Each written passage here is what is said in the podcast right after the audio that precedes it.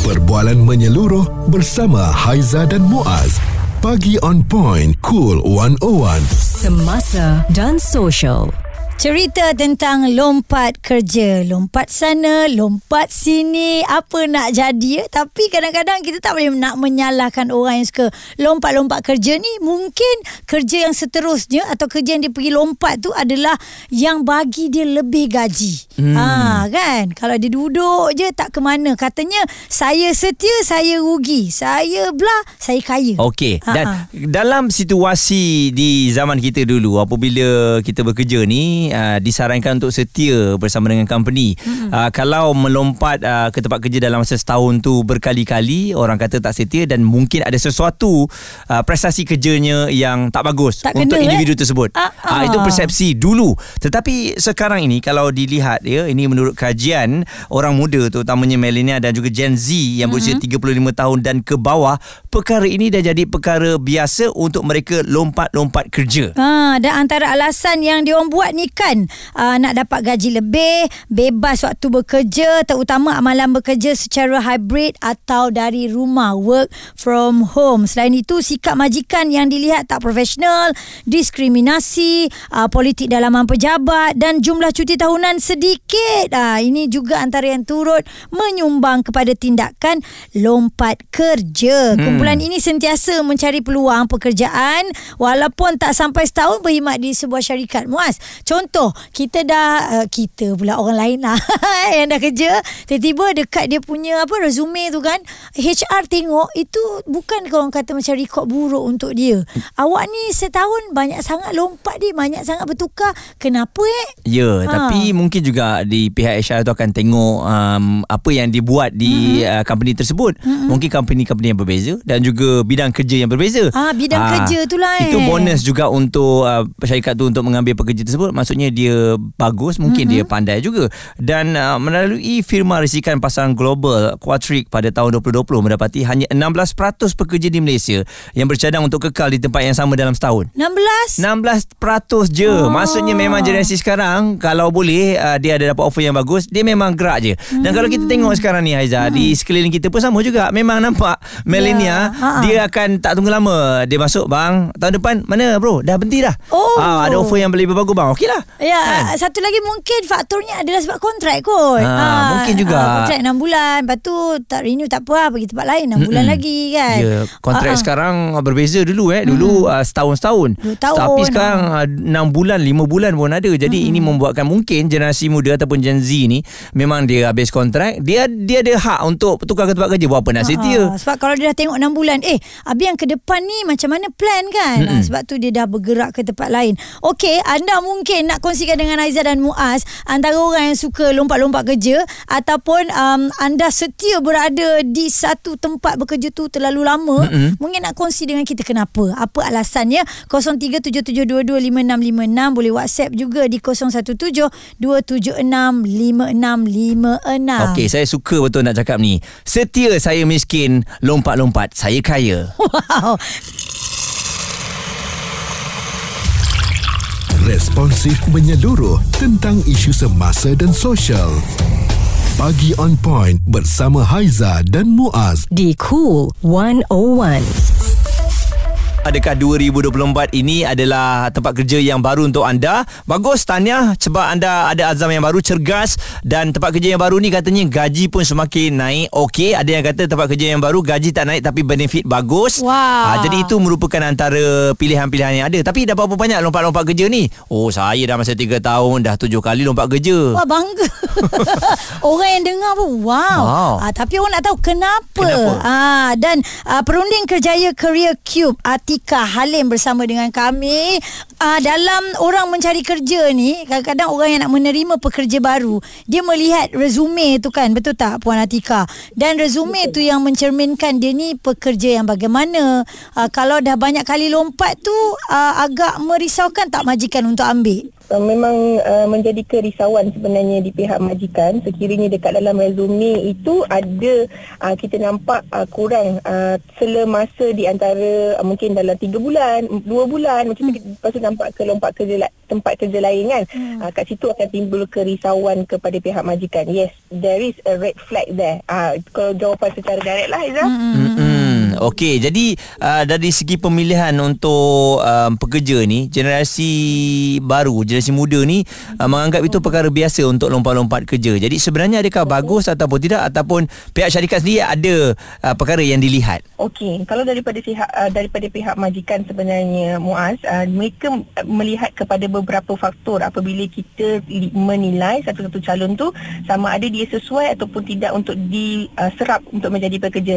There is advantage sebenarnya kita buat job hopping ni, terutama sekali dalam generasi muda yang sekarang ni mungkin ada pelbagai pilihan hmm. uh, yang bila mana mereka melihat ada polisi working from home. So uh, faktor-faktor seperti uh, macam mereka mencari environment yang diidam-idamkan, betul tak? Sekarang tengok hmm. dekat social media yeah. ada kawan yang boleh bekerja uh, fleksibel, so mereka nak perkara tersebut dan tak salah untuk mereka mencuba. Cuma menjadi kerisauan di pihak majikan apabila ia adalah satu uh, menjadi kebiasaan ataupun satu habit.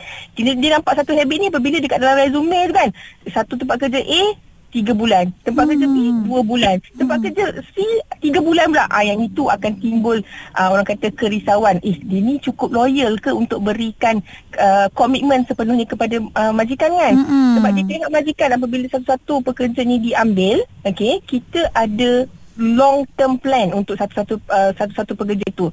Sekurang-kurangnya enam bulan uh, sebelum satu-satu uh, jawatan itu diwujudkan ataupun yeah. satu jawatan itu dibuka, mm-hmm. enam bulan planning, six month plan dah pun ada untuk beliau ataupun mm-hmm. pekerja tersebut. Yeah. Dari sudut trainingnya, dari sudut kemahiran yang nak diturunkan oleh senior uh, ataupun ada training plan yang dah disediakan. So kat uh-huh. situ kat sebenarnya menjadi kerisauan lah. So kalau saya nak invest untuk ambil pekerja ni, adakah dia cukup loyal untuk beri balik semula Uh, kepada syarikat? uh, Kat situ uh, itulah jawapan saya untuk yang tadi tu, soalan kepada Muaz tadi tu. Okey, dan Puan Atika, adakah hmm. trend um, generasi sekarang ni memang dah jadi satu trend yang memang uh, suka nak kerja yang senang-senang aja? Maksudnya ya, tak tak apalah, saya suka kerja sendiri, so tak ada orang kontrol. Lepas tu bos bagi pressure sikit, tak apalah saya bentilah. Ha.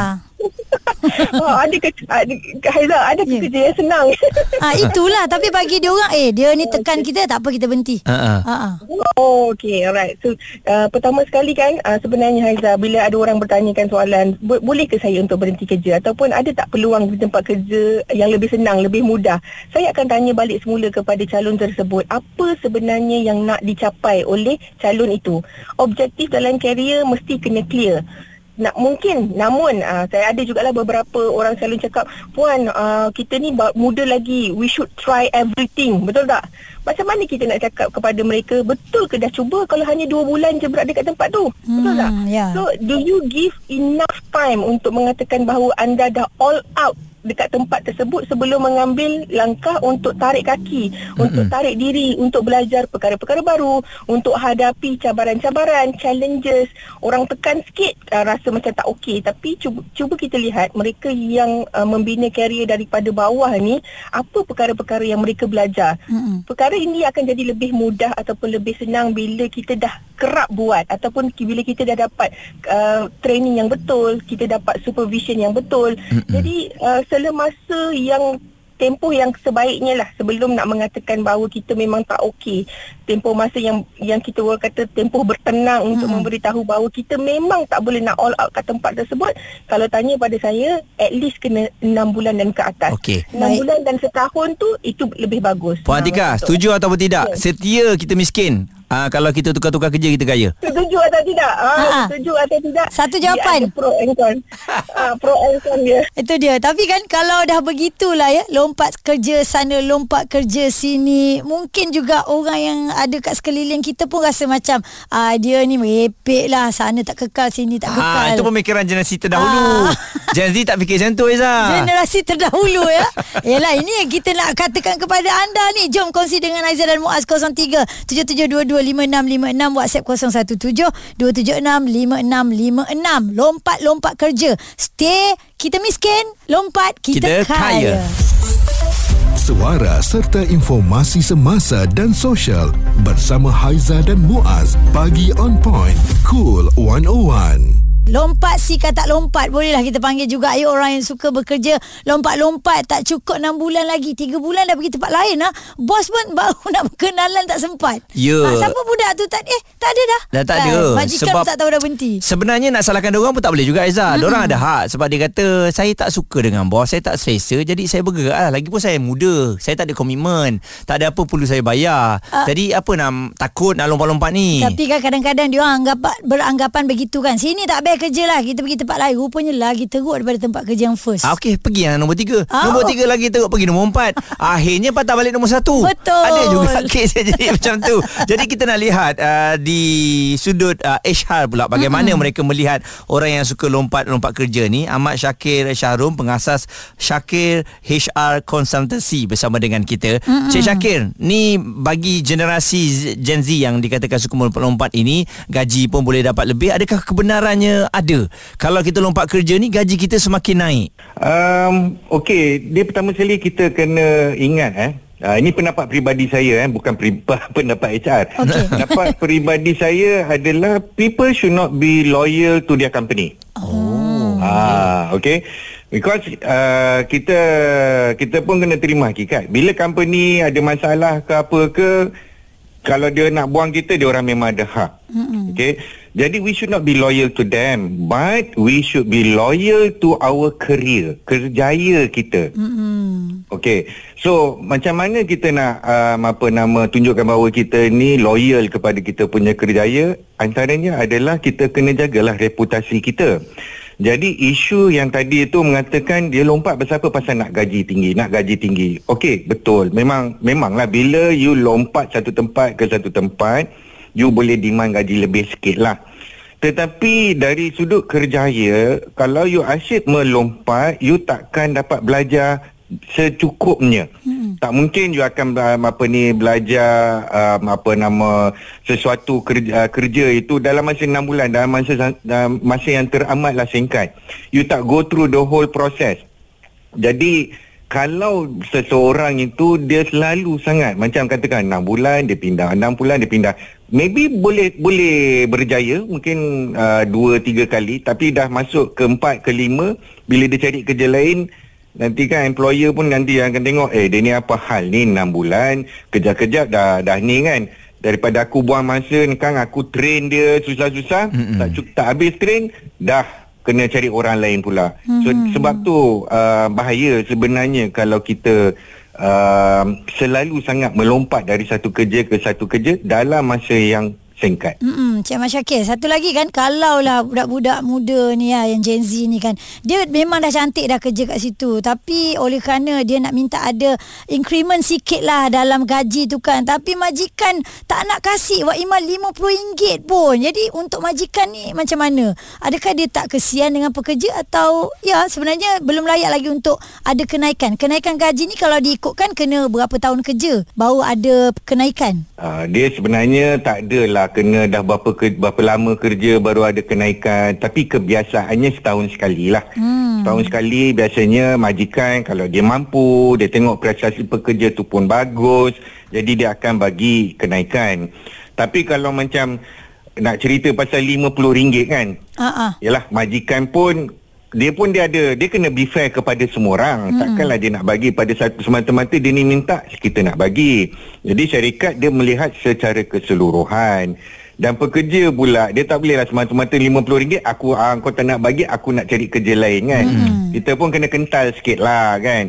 Tak, dia dia sebenarnya macam ni. Saya bagi pendapat saya lah. Pada permulaan kerjaya kita itu, saya bukan nak kata gaji tak penting, eh. Gaji memang penting. Yeah. Tetapi yang lebih penting adalah ilmu dan pengalaman tu. Mm-hmm. Jadi, uh, kalau dia nak melompat kerja, jangan lompat sebab duit. Sebab kalau duit tak akan pernah cukup. Mm. Ha, naiklah dua tiga ratus sekali pun, dia tak akan cukup. Yeah. Tapi kalau dia melompat disebabkan di tempat yang baru itu menawarkan pengalaman kerja yang lebih bagus, dia akan dapat explore, dapat expose kepada banyak perkara demi kebaikan kerjaya dia, go ahead. Ah, macam tu. Mm-hmm. Tapi jangan pergi semata-mata sebab gaji. Career mm-hmm. growth tu lagi penting eh sebenarnya. Exactly. Mm-hmm. Perbualan menyeluruh bersama Haizah dan Muaz. Pagi on point, Cool one oh one. Semasa dan sosial. Kalau cerita lompat kerja ni, orang selalu uh, kaitkan dengan kata ai lompat sekatat lompat. Mm-mm. Tapi kalau burung pun boleh juga ai terbang pergi sana pergi sini. Ya, saya rasa guna terbang burung. uh, terbang burung tu lebih sedap sebab terbang untuk mencari satu yang lebih baik. Oh, uh, kan. Okay. Jadi kalau uh, kita lihat kepada yang menghantarkan WhatsApp ni, ramai betul memberikan input. Antaranya kan mm. uh, am. Pendapat saya tentang lompat kerja penting untuk jaminan masa depan. Ada tiga faktor untuk tentukan kerja yang bagus. Yang pertama, kenaikan gaji five percent a year.